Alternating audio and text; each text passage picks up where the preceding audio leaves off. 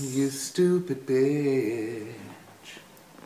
Yeah, you're a stupid bitch. You stupid bitch. Oh my god.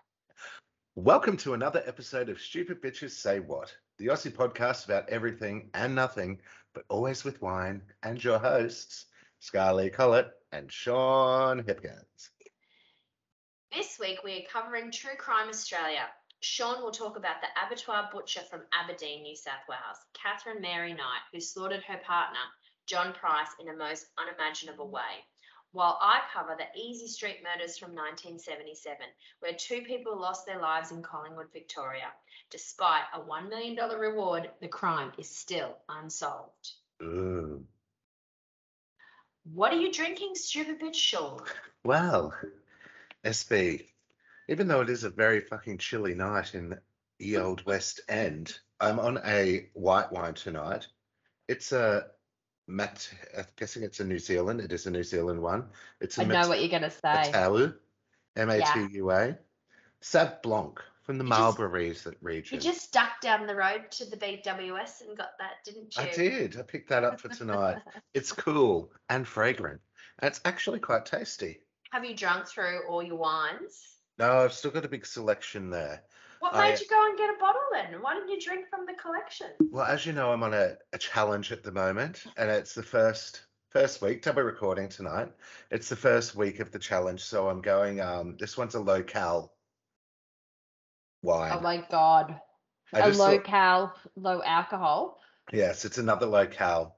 So I thought, with it being the first week, I might just give it a crack. So you're going to be super sober and I'm going to be super wasted by our next episode. it's only 25% less cal. And that's heaps.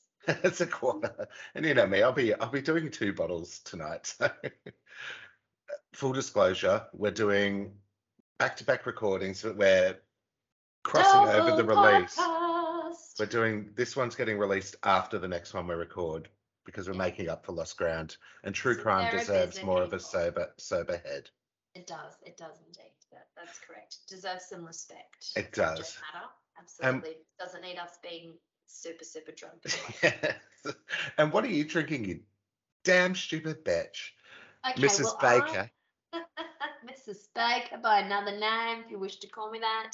Not changing my name though, I have mentioned that previously. Okay, so I am on the uh, whiskey on the rocks. Doesn't look Oh. very rocky now Oh, because that's all not the even- ice is melted. It's not even dry ginger in that, just straight up old whiskey. Straight up, baby, and it is. So I'm going to. Oh, I'm going to tell you a little story. This cheeky little bottle right here is a Jameson's Black Barrel triple distilled Irish whiskey.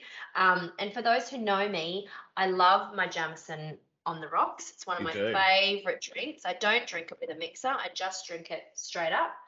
Um, and Wait up, hold up, Mr. Lover. Like princess, you're a You're a sexy lover. motherfucker.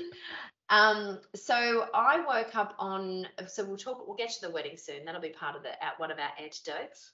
It's not antidotes, is it? It's an, what is it? An- Anecdote. anecdotes. You picked me up on that before. Antidote is a fucking medication. Yeah, it stops you from dying from a poison. I go. We have to keep this in. Okay. Probably doesn't even matter. Well, I will just touch on the fact that I got this lovely bottle from a lovely friend of mine called Sarah Wood, who couldn't be present at the wedding because she was undergoing a little bit of surgery. Oh, Um, so this is Mel's best friend, my Melly. Um, and I woke up on the Sunday morning after the wedding. I was obviously incredibly hungover, one of the worst hangovers of my life. Um, and I turned around and I, I looked with, you know, half open eyes next to my bed in, in the hotel accommodation, or the cabin accommodation the room. And there was this, you know, gift bag with a card there to Sky and Tyler. And I was like, how the fuck did this get in my room? It wasn't there before. Um, and it was a bottle from Sarah. So Oh, she nice. knows how much I love Jameson and she couldn't be there. And it's a very expensive, lovely bottle. Um, so Sarah, if you're listening to the podcast, shout out to you. We love you. Sorry you couldn't be at the weds. Oh, sorry I didn't get to see you there, Sarah. Yeah, yeah, you would have loved Sarah. Um, Um, but so how did the bottle fucking get there? I think Mel sneakily put it in at some point in between us leaving and coming back and whatever. She snuck it in somehow, I'm sure. Would have been a Mel special. Yes. Um, and I'm drinking it out of our little glasses, our little whiskey glasses that I got Tyler last two Christmases ago, and it's engraved. You probably can't see it. I'll just put it I up. can sort of see a bit of engraving. So I got it engraved TB and SC and a love heart.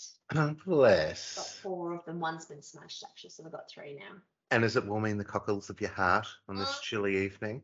Look, it's delicious. Um, Jameson is even just the basic level. Jameson is one of my all-time favorite drinks. Um, but certainly the nicest stuff is always more tasty. Of course. Um, super smooth, great for a cold evening, even though it is ha- does have ice in it, but it certainly warms you all the way down. Yes, I do all love way that to about your toes. That's why I love a good whiskey in Ireland Yeah. on those Yeah, chilly nights. Um, speaking of whiskey glasses, did that decanter ever make it up that we got for the engagement? You have asked me about this, and I showed you where it was on the hens night. Oh, It's you? in the rumpus room. It's still in. It's still in the box. It's unwrapped. It's still in the box. Um, because I didn't want to take it out and then get it smashed up or something, or you know, it's just gonna sit there and collect dust. Yeah. Collect dust. So I was planning on next time you guys are over. Oh, Um, nice. although there's been a few times that we would break it out and have, you know, Chris and that bad boy. And to be fair, I um don't recall much of the hens night. Hashtag jelly. Yes, and we'll get to that in the next episode, won't we? We will. We will. We'll talk Um, about the shenanigans in detail. Yeah, and bef- we have to talk about the black condom as well. Was that me too? Look, it was down the sides of, of my couch. Um, not sure how it got there, but I've been finding, you know, sex paraphernalia for, for many weeks since the hens night throughout Right. my house. Condoms out of their cases, condoms in their cases. Um, found a lot of vapes.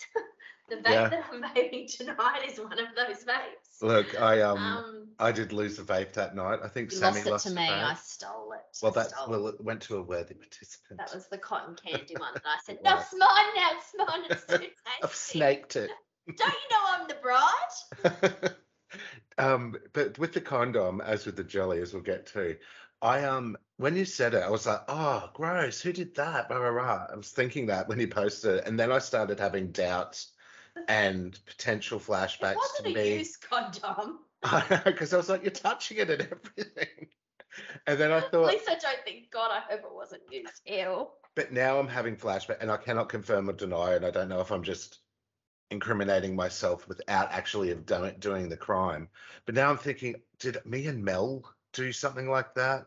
Not Mel, know. Maz. Did me and Maz stick something down the corner? Quite of the bed? possibly. That wouldn't surprise me at all. But my house was fucking trashed after that party. It and I've had some parties here, and that my house was trashed. I'll talk you through it when you come around tomorrow. Oh God, I can't wait. Got to go pick up the rest of my Tupperware. You've got so much shit. I actually found another pair of shoes. I think there's two pairs of your shoes here. I had to wrestle your new Havies off Jordan, by the way. Shout out to Jordan, the best man, if he ever listens to this podcast. Yeah, Um, I have love you. Jordan. but he did. He was like, "These fit me perfectly. Whose are they? They won't. They won't notice if I take them." I said, "Yes, they will. I know who they belong to. They belong to Vino." There is. Thank you, Scott. But then I think Vinny must have left a pair of shoes. He's got a jacket here. Definitely Um, has a jacket. I've got your little dome. Um, what is it? Your ball light thing. Oh yeah, cool. And the remote, did that survive? I'm pretty sure that's there. Oh, perfect. Yes. And the cake yes, stand, Yes. Um, there's your punch bowl. fantastic. Yes, it's all and the there. jelly bowl that I Yes. emptied into your fridge and then left the jelly bowl there. It's all on the table with all the other bits and pieces that I found. I found jackets, I found shoes, I found one random shoe without the other one.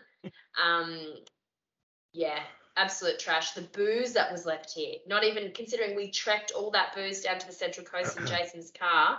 I ended up leaving most of it with Lee, Tyler's mum, because um there was back. still there was like 12 bottles of champagne and four bottles of vodka ricky Yeah. smashed three bottles of vodka and two bottles of champagne when he was putting it in the car I know, and it was funny because when we were getting the booze and order, ordering, well, organizing your hands, I was like, "Is that enough?"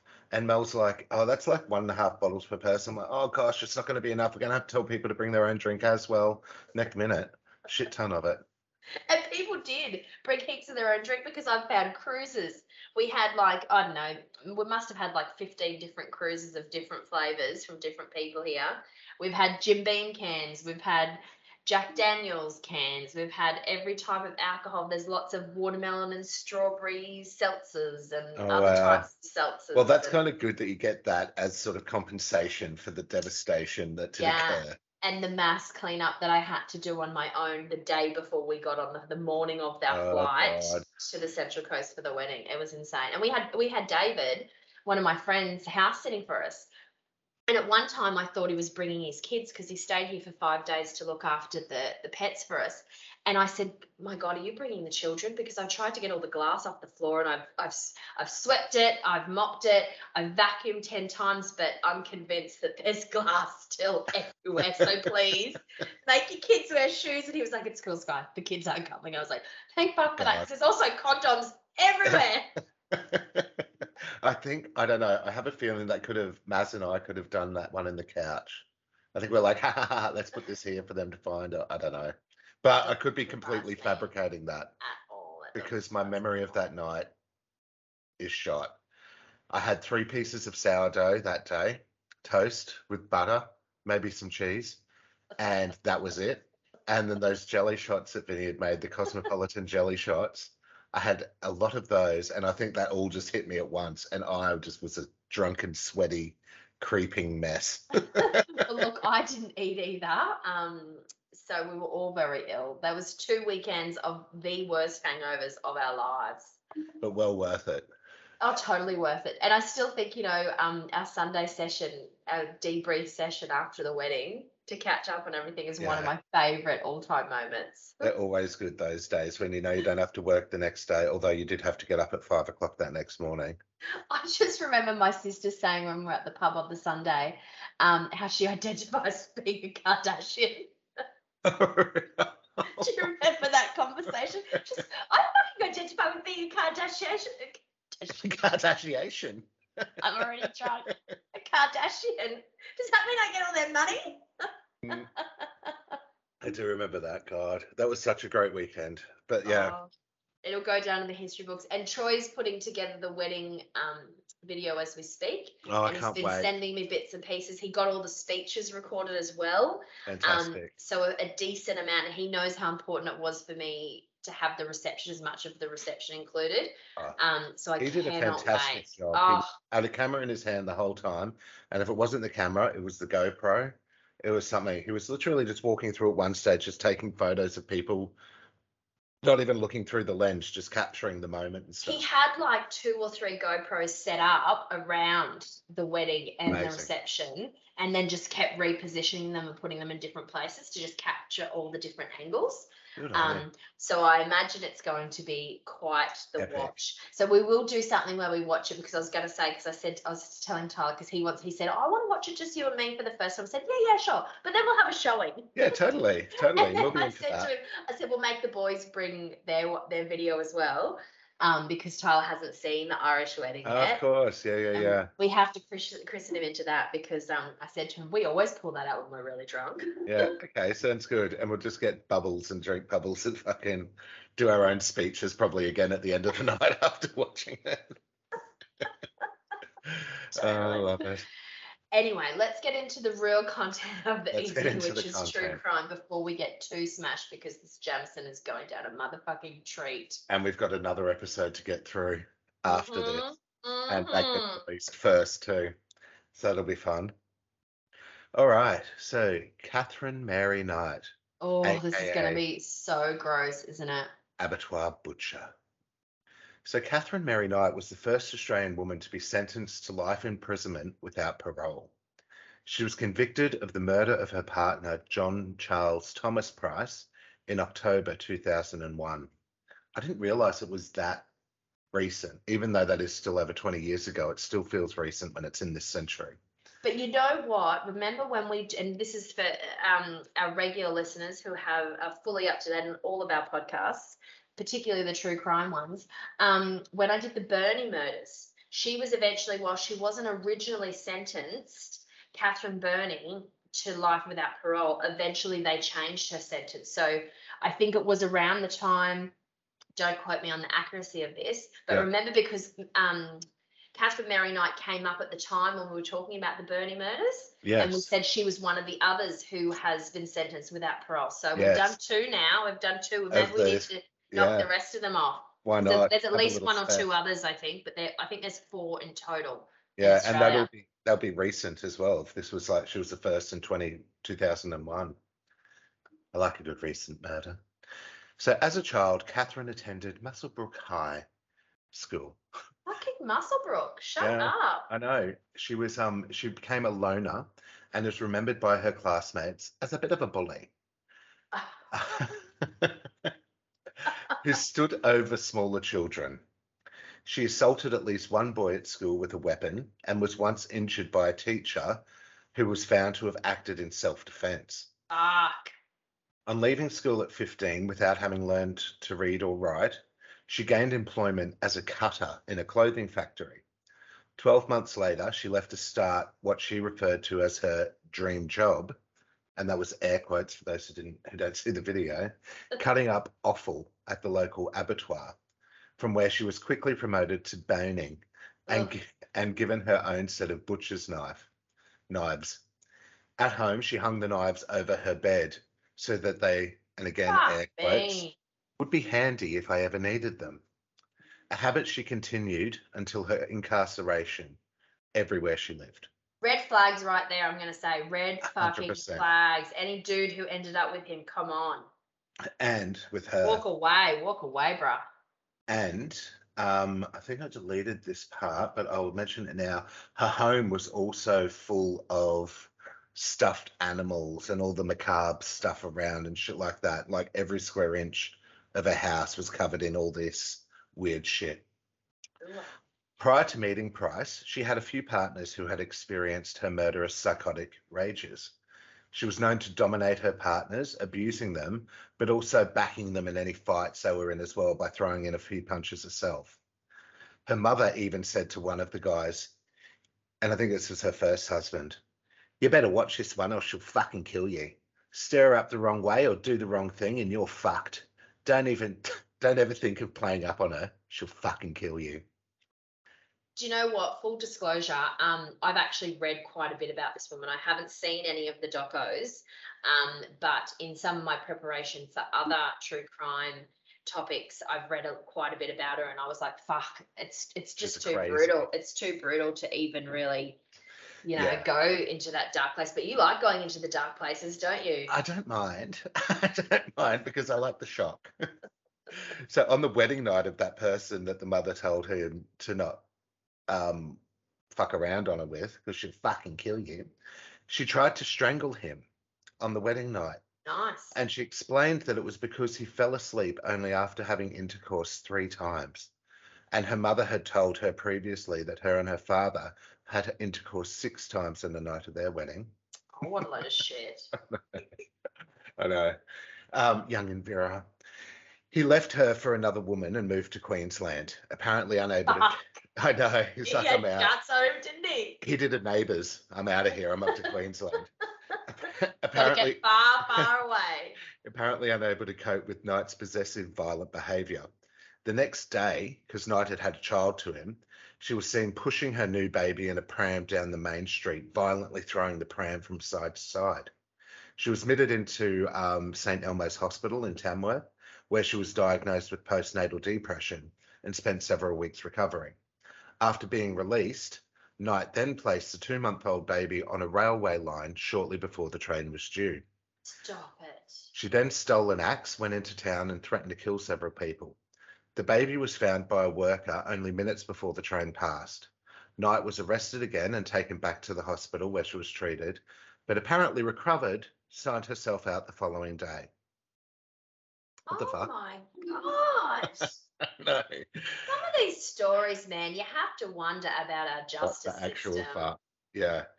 Um, another former partner claimed that Knight became jealous regarding what he did when she wasn't around, and she and would often throw him out, but then should always follow up and beg him to come back to return. Run, brother, run.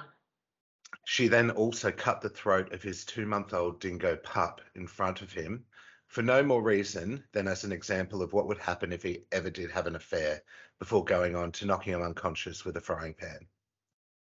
And that was just as a warning. You know, it's not because anything happened.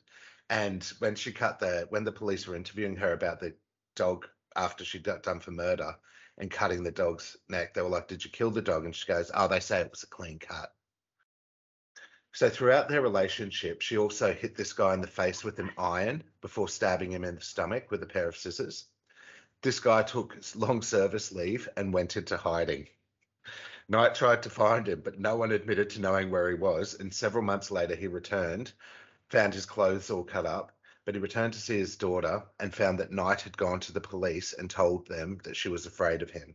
And they issued her with an AVO against him. Because she had a couple of kids, didn't she? She did. She ends up having about four, I think. Um, she also has another relationship after that and more children, but she leaves this guy for the person she was having an affair on him with, who's John Mhm. Price. Yep. So John Pricey Price was the father of three children when Knight had the affair with him. He reputedly was a terrific bloke, liked by everyone who knew him. Price is well aware of um, Knight's violent reputation and when she moved into his house in 95. His children liked her, and he was making a lot of money working in the local mines. They used to get into a few brawls too, didn't they, at the pub? Those two, yeah. Yes. And after, and apart from a, from violent arguments, at first, in quotes, life was a bunch of roses. Mm. In 1998, they had a fight over Price's refusal to marry her, and in re- and in retaliation, Knight videotaped items that Price had stolen from work and sent the tape to his boss. So the items were from an out-of-date first aid kit that the work were chucking out, and he'd scavenged from the company rubbish tip. But he still ended up being fired from it Ah, um, for it from his job that he'd held for 17 years. That same day, he kicked her out and she returned to her own home while news of what she had done spread through the town. A few months later, Price restarted the relationship, idiot, although he now refused to allow her to move in with him.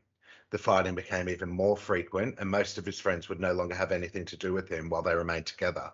They were sitting there going, What the fuck are you doing, mate? You know? mate, those townspeople must know some serious fucking stories, right? Like, of all the shit they would have seen from her.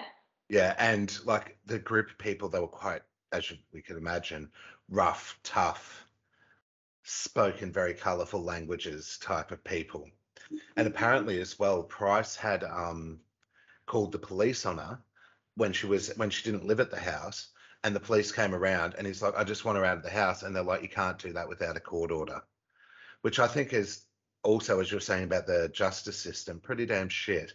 Like, and and I'm I know spousal abuse is more predominantly male, of course, but Yeah, if that was the other way around, yeah. it does still happen the other way. And if it was the other way around, the guy would have been dragged out of the fucking house. Oh, but then there's still so many stories that you hear where they're not as well. Like domestic violence 10, 15, well, what we're talking 20 years ago. Yeah, Um, you know, most police would have been a- 10 so many domestic violence situations that sometimes they just got to go, well, just sleep it off, man.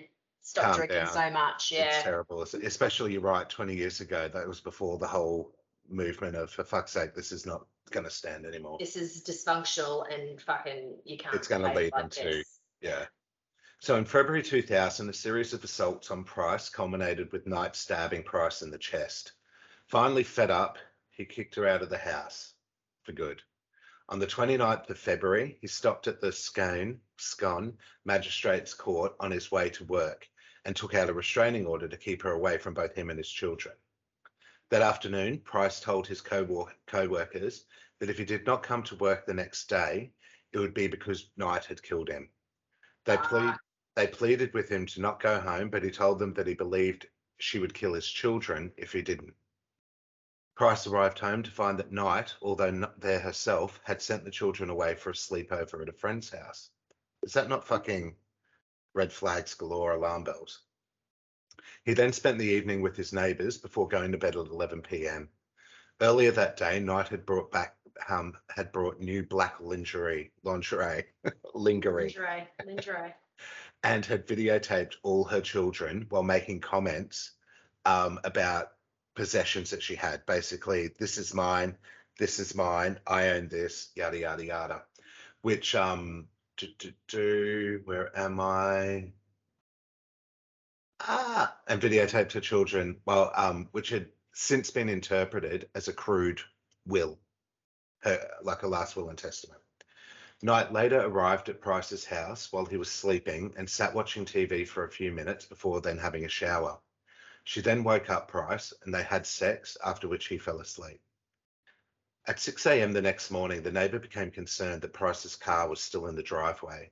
And when Price did not arrive at work, his employer sent a worker to see what was wrong. My Both- God, that poor worker. I know. Both the neighbour and the worker tried knocking on Price's bedroom window to wake him, but after noticing blood on the front door, alerted the Mm. police, who arrived at 8 a.m. Breaking down the back door, the police found his body with Knight comatose from taking a large number of pills. She she was in bed snoring, apparently. She had stabbed Price with a butcher's knife while he was sleeping. According to the blood evidence, he awoke and tried to turn on the light before attempting to escape while Knight chased him throughout the house. He managed to open the front door and get outside, but he either stumbled back inside or was dragged back into the hallway where he finally died after bleeding out. The blood pool from where his body was was like one and a half, eight, 1.8 meters wide. God. Knight then drove her own car back to her house to ensure that it was considered her property and also took $1,000 out of Price's bank account into lots of 500 bucks, but no one knows what happened with that money. So I think she gave it to her kids. Price's autopsy revealed that he'd been stabbed at least 37 times in the front and back of his body, with many of the wounds extending into vital organs. So even if he had made it out the front door, Mm. he would have died anyway, but he may have not had to have gone through this next part. Several hours after Price had died, Knight skinned him and hung the skin from a meat hook on the architrave of the door to the lounge room. An officer on the scene, when they arrived, said how they saw, when they were looking in, they saw what they thought was a curtain or a bit of material hanging in the archway, in the doorway. And then they went up there and pushed it aside, and he felt all this cold down his arm. And he looked, and it was blood. And he thought it had injured himself from when he was breaking into the house. Um, he didn't realize that what he was touching was the guy's skin Someone's and the blood from it. She then decapitated him and cooked parts of his body, which was later found out to be his buttocks, serving up the meat with baked potato, pumpkin, zucchini, cabbage, yellow squash, and gravy in two settings at the dinner table, along with notes beside each plate that had the name of one of Price's children on each. It's like she was planning on them eating it. But I don't really get that, like if why she had the notes there, because if the kids arrived and saw blood everywhere, it's not like they're gonna go, oh yum. Oh, And- honey, she was nuts though. That's like she nuts. Well, on, sh- that- she's been declared as sane throughout the whole thing. Yeah. So a third meal was thrown on the back lawn for unknown reasons. They don't know if she went to eat it herself but couldn't, and she threw it out, um, or that she was trying to feed the, feed it to the dog. Um, and this has been put forward in support of her claim that she has no memory of the crime. Price's head was then found in a pot with vegetables. So as the police walked in, they saw the droplets of blood leading up to the pot on the stove that was still warm, and they found his head in there. Oh, I just. And- And I uh. know she was a professional boner and had her knives, but it's not easy to, or from the stuff I've read, it's not easy to fucking dismember a body, let alone cut off a fucking head. She was quite a like robust woman though, wasn't she? Yeah, well, sort of. She wasn't like she was considered very strong, and um, obviously had no fear, but she wasn't like a staunch woman. If you do that job though for years and years and years, You're the gonna have to strength that you get. Because Yeah. I used to know some girls who worked in an abattoir years ago, and I used to hang out with them a bit. And they all lost. They went into working there. They worked at the one over near Wacol, not all the way at Wacol, but over that way. Um, it starts with a D. Dara, is it Dara? But um, and they lost like I'm talking 20 kilos in the first three months of working there because of how physical a job it is Yeah. to work in an abattoir. Hunking So- lumps of meat, and it if- would be awkward shit to carry as well. So you would be very strong. If you've done that job for a long, long time, you could be the smallest woman in the world. But, But you have the, The strength. strength in Yeah. your shoulders and your arms and your chest would be insane. Yeah. So and that was she was known to be very strong, and I bet she threw a fucking mean punch too. So the pot was still warm, estimated to be between 40 and 50 degrees Celsius, indicating that the cooking had taken place early in the morning. Sometime later, Knight had arranged the body, so without the head, with the left arm draped over an empty 1.25 litre soft drink bottle with the legs crossed. This was claimed in court to be an act of defi- defilement demonstrating Knight's contempt for Price. Knight had left a handwritten note on top of the a photograph of Price that was bloodstained and covered with small pieces of flesh, and the note read, and the spelling's pretty shit. Time got you back, Jonathan, for rapping, as in raping, my daughter. You to Beck, which was his daughter, for Ross, for Little John, his son. Now play with Little John's Dick John Price, because I think his genitals were removed as well. So she's trying to frame him and say that she trying did it yeah. because he raped people. Yes, and that was kind of her um, MO as well, was saying that it was three years of abuse and yada yada that she'd suffered from all men and especially Price, but there's no claims to back that up. Yeah. She was uh, most of the time the abuser. The accusations in the note were found to be groundless. After discovering the gruesome crime scene, they found Knight, in, as I said, incoherent, snoring in bed. Knight's initial offer to plead guilty to manslaughter was rejected as she was arraigned in on 2 February 2001 on the charge of murdering Price, to which she entered a plea then of not guilty. When the trial commenced, um, the judge offered the 60 jury prospects. So you know how you have a big pool of jury members, they walk through, blah, blah, blah, and they select them, um, of being excused due to the nature of the photographic evidence that was going to be displayed. Five The of trauma that those people would have gone through, the trauma of those police officers having to attend that scene. Oh The- my God. the judge, I think it's a judge, Justice Barry O'Keefe, said as well that um, he couldn't eat meat for three months afterwards. The next morning, Knight changed her plea to guilty, and the jury was then dismissed. It was now made public that um, Justice O'Keefe had been advised of the plea change the day before. He had adjourned the trial and then ordered a psychiatric assessment overnight to determine if Knight understood the consequence of a guilty plea and was fit to make such a plea. Knight's legal team had planned to defend Knight by claiming amnesia and disassociation, a claim that was supported by most psychiatrists, although they did consider her sane. So she was meant to have had um, a personality disorder, but that doesn't mean you're insane. It just means you don't know how to. What they were saying was she didn't know how to um, act around certain people or in certain circumstances. I'll boo fucking who. Yeah. No reason has actually ever been given for the guilty plea, and despite giving it, Knight still refused to accept responsibility for her actions. At the sentence hearing, Knight's lawyers requested that Knight be excused to avoid hearing some of the facts, but the application was refused. When Dr. Lyons took the stand and described the skinning and decapitation, Knight became hysterical, throwing herself back and forth and on the floor and had to be sedated. But Oh they my all found it was a big act Yeah. due to Knight's lack of remorse and um, required a severe penalty. So she was sentenced to life imprisonment, refused to fix a non parole period, and ordered that her papers be marked, in quotes, never to be released. The first time that this has been imposed on a woman in Australian history. In June, in June 2006, Knight appealed the life sentence, claiming that a penalty of life in jail without possibility of parole was too severe for the killing. It wasn't just a, like a defense murder or like No. just a standard run up and mug murder.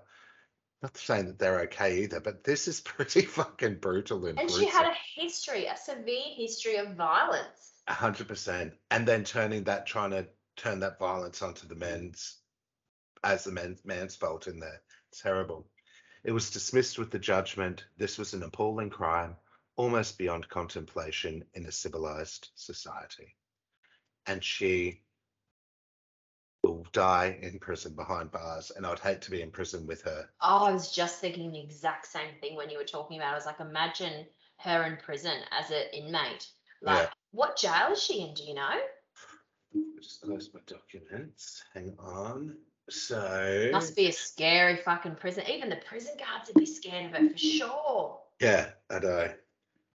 But you know, she was apparently well in small town, rural town, um, Aberdeen. She was apparently a bit of a looker when she was younger.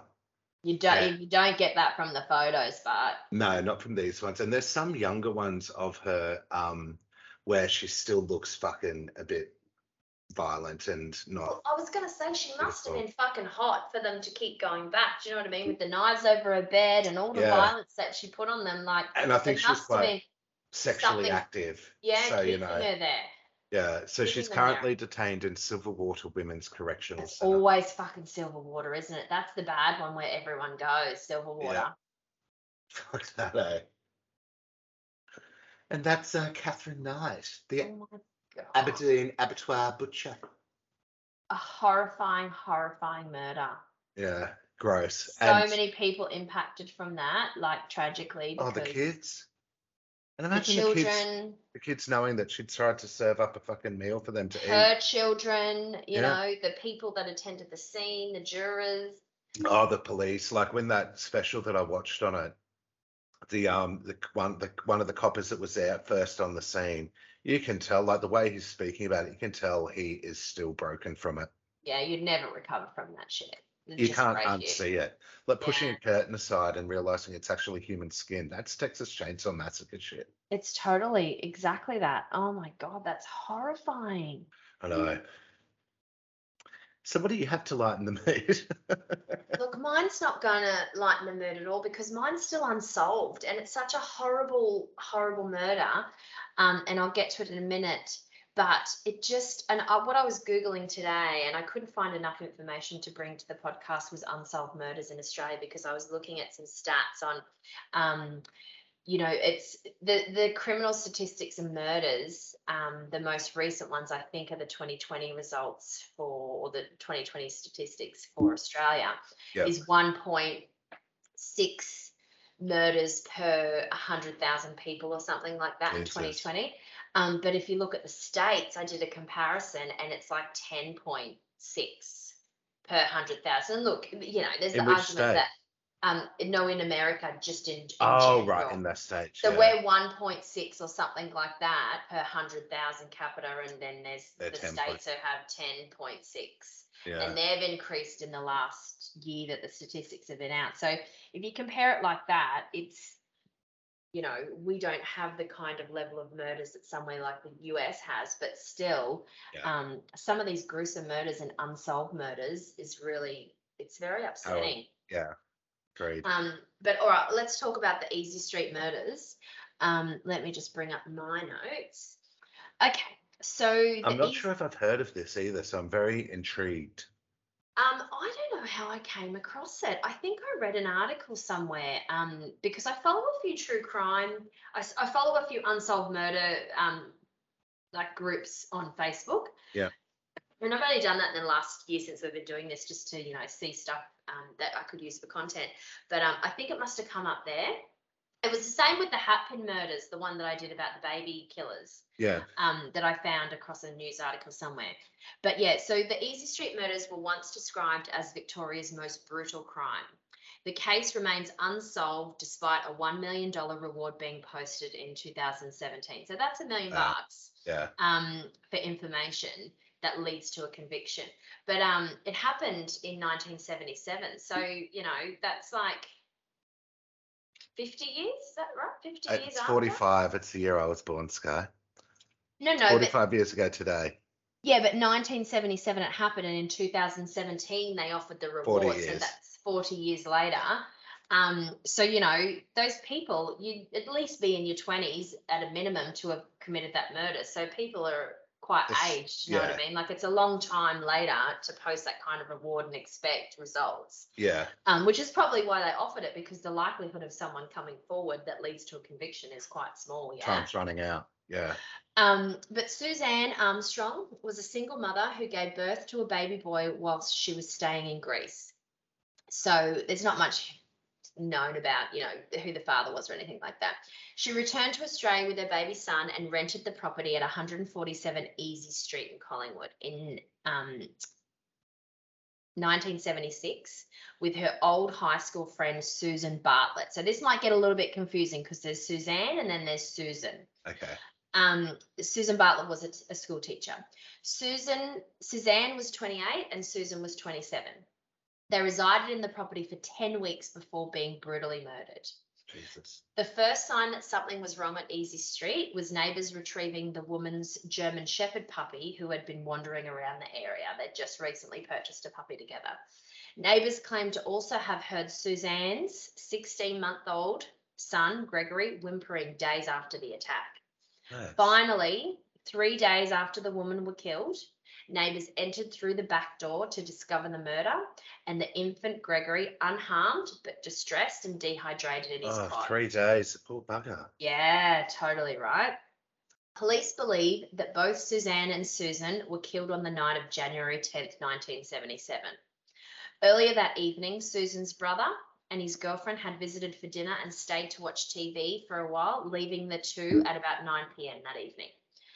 Both women had been stabbed multiple times. Suzanne, 29 times, and Susan, 55 times, which I find interesting um, because Suzanne, who was the mother of Gregory, the baby, she was found on her bed. So she was stabbed 29 times, um, and Susan was found in the hallway near the front door, close to Suzanne's bedroom. So almost like she was trying to make a break for it. Um, but she was stabbed 55 times. And that's So- pretty personal stabbings. And 55 Yes. sounds like Susan was the initial initial target. There was a reason someone was there stabbing them that Yeah. many times. Do you know what I mean? Like they Yeah. didn't just come in and try to steal stuff. They didn't just come on them unawares. They stabbed them that many times. It's personal. it's personal. Yeah. But even though um, Susan was on her bed, Suzanne was on her bed, Susan was the one who was stabbed the most times. Maybe because the killer got frustrated because she did almost get away. Because so she was near the front door, but it was all happened at the front of the house, right? Um, so there were no signs of forced entry, although a footprint on the front window indicated an entry point Footprint kill- on the front window. the Wow. front window. So it all happened, the murders all happened at the front of the Yeah. house. The killer had also cleaned up in the bathroom after the killings and had left via the back door and laneway gate, leaving them both open. So the baby's in there, the murdered women are at the front, and they've gone out the back way, leaving the door and the gate open, right? Baby didn't go, just stayed in there.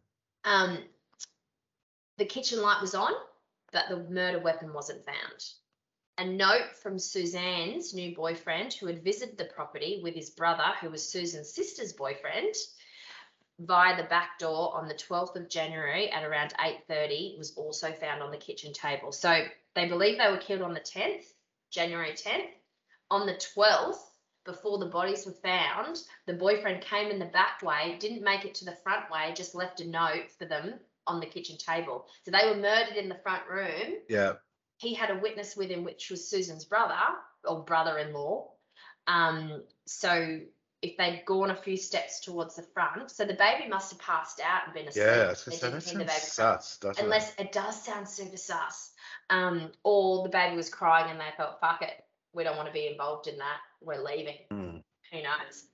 Um, so police eventually established a list of 130 persons of interest relating to the case.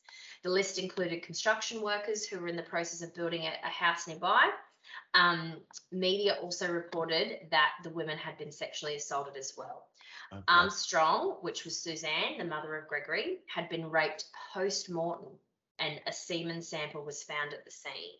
So it doesn't say it's. It talks about them both being sexually assaulted, but I believe the evidence says that it was just Suzanne. So she was the one found on the bed, but Yeah, it was after she was dead. So then Susan would have had to have been dead as well because he wouldn't have gotten away with raping her in such close, you know, Yeah.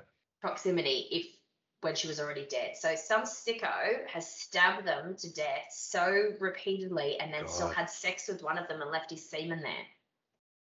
Um, in 1999, detectives' DNA tested the case's eight prime subjects, suspects, um, and none of them were a match. So they were But- able to get DNA later on from the semen. But if you've read stuff that's been in the news lately, um, apparently our DNA testing in Australia is so um, outdated and so poor, and not to the level of what they can do in you know normal science and stuff. So talking about all the way.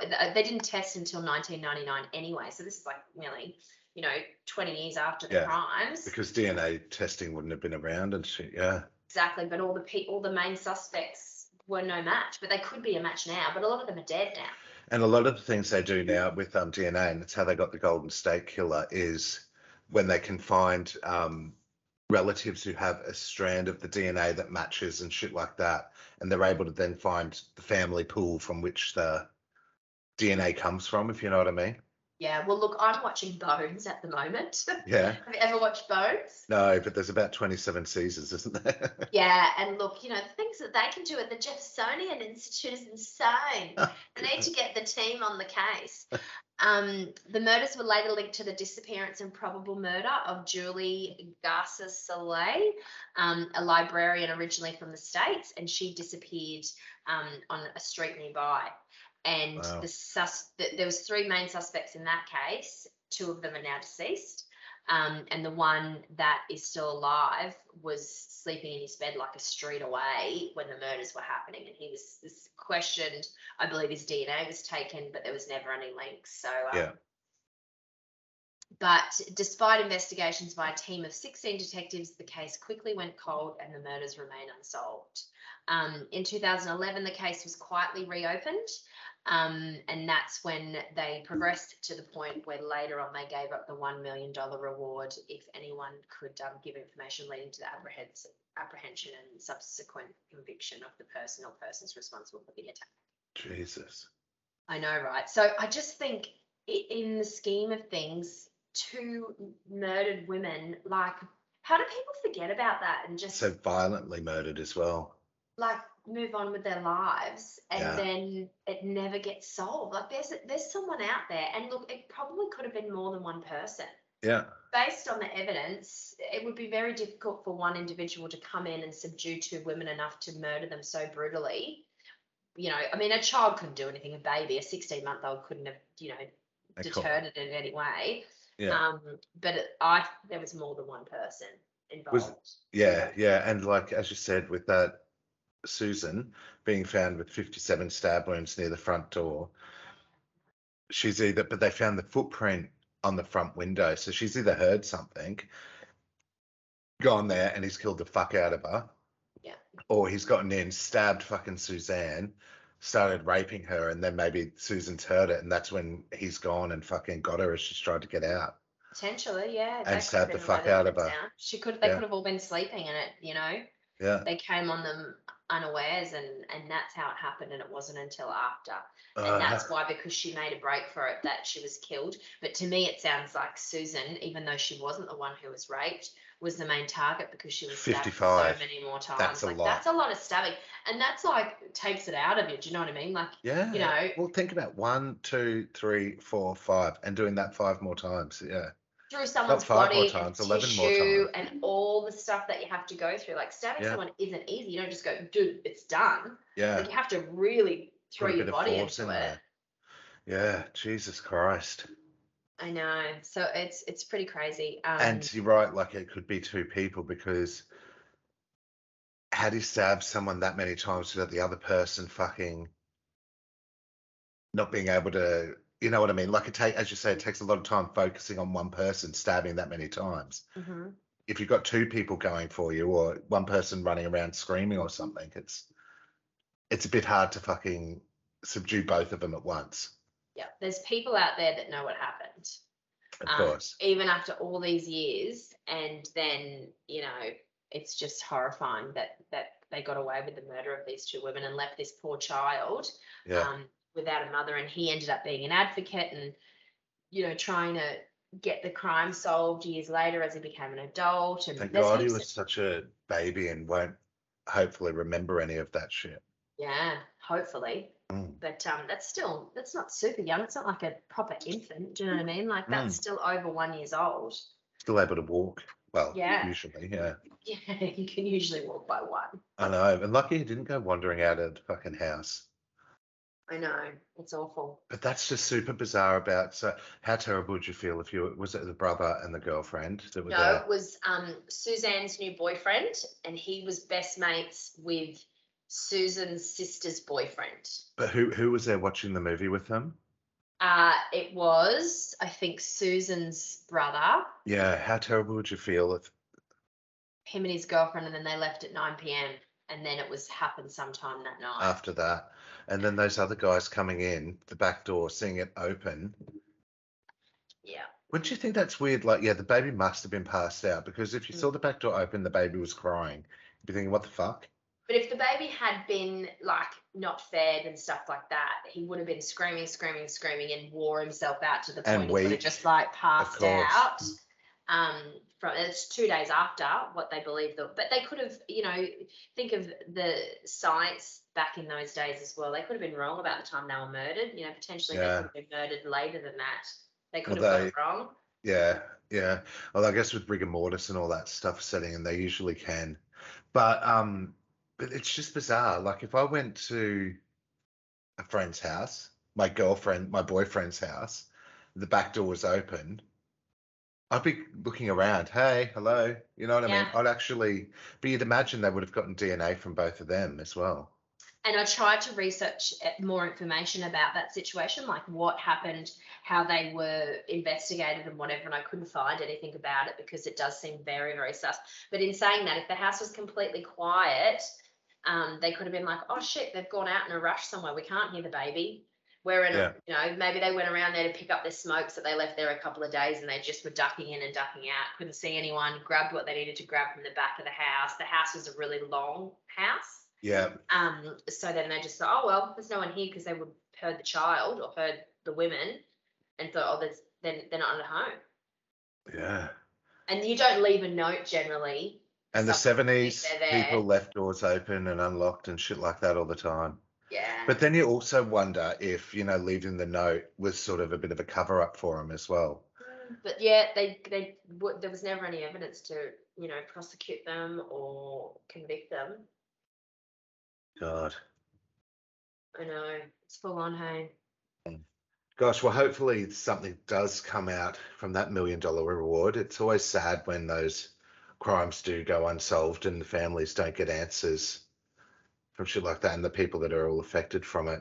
It has to be one of the worst parts of doing this true crime episode is seeing some of the ones where they get off without the right sentence. Yeah. Um, Or or they just don't they end discovered. up being unsolved. And I have a whole list of unsolved ones that I'm going to start to work through as well because I just feel Awesome. really breaks my heart. Yeah, I know a good unsolved one too that we could do. We could have an unsolved special one week maybe. And we Oh still have to do God, an yes. international special. Yes, we do. Yeah. All right. Well, Thanks for listening to this week's episode of Stupid Bitches Say What. We hope you enjoyed the chilling tales of true crime this week. tune in next week for our pop culture episode, a little bit more livelier, where Sky will bring the life of the living legend, Ricki Lake. Go, Ricky. Go, Ricky. Go, Ricky. Ricky. Go, go, go, Ricky. To the podcast. And I cover the recently released TV series, The Staircase, which covers the peculiar death of Kathleen Peterson, starring Toni Collette and Colin Firth. Night, stupid bitches. Bye. Yeah, that stupid bitch. hmm He's a stupid bitch. What a stupid bitch. That stupid bitch.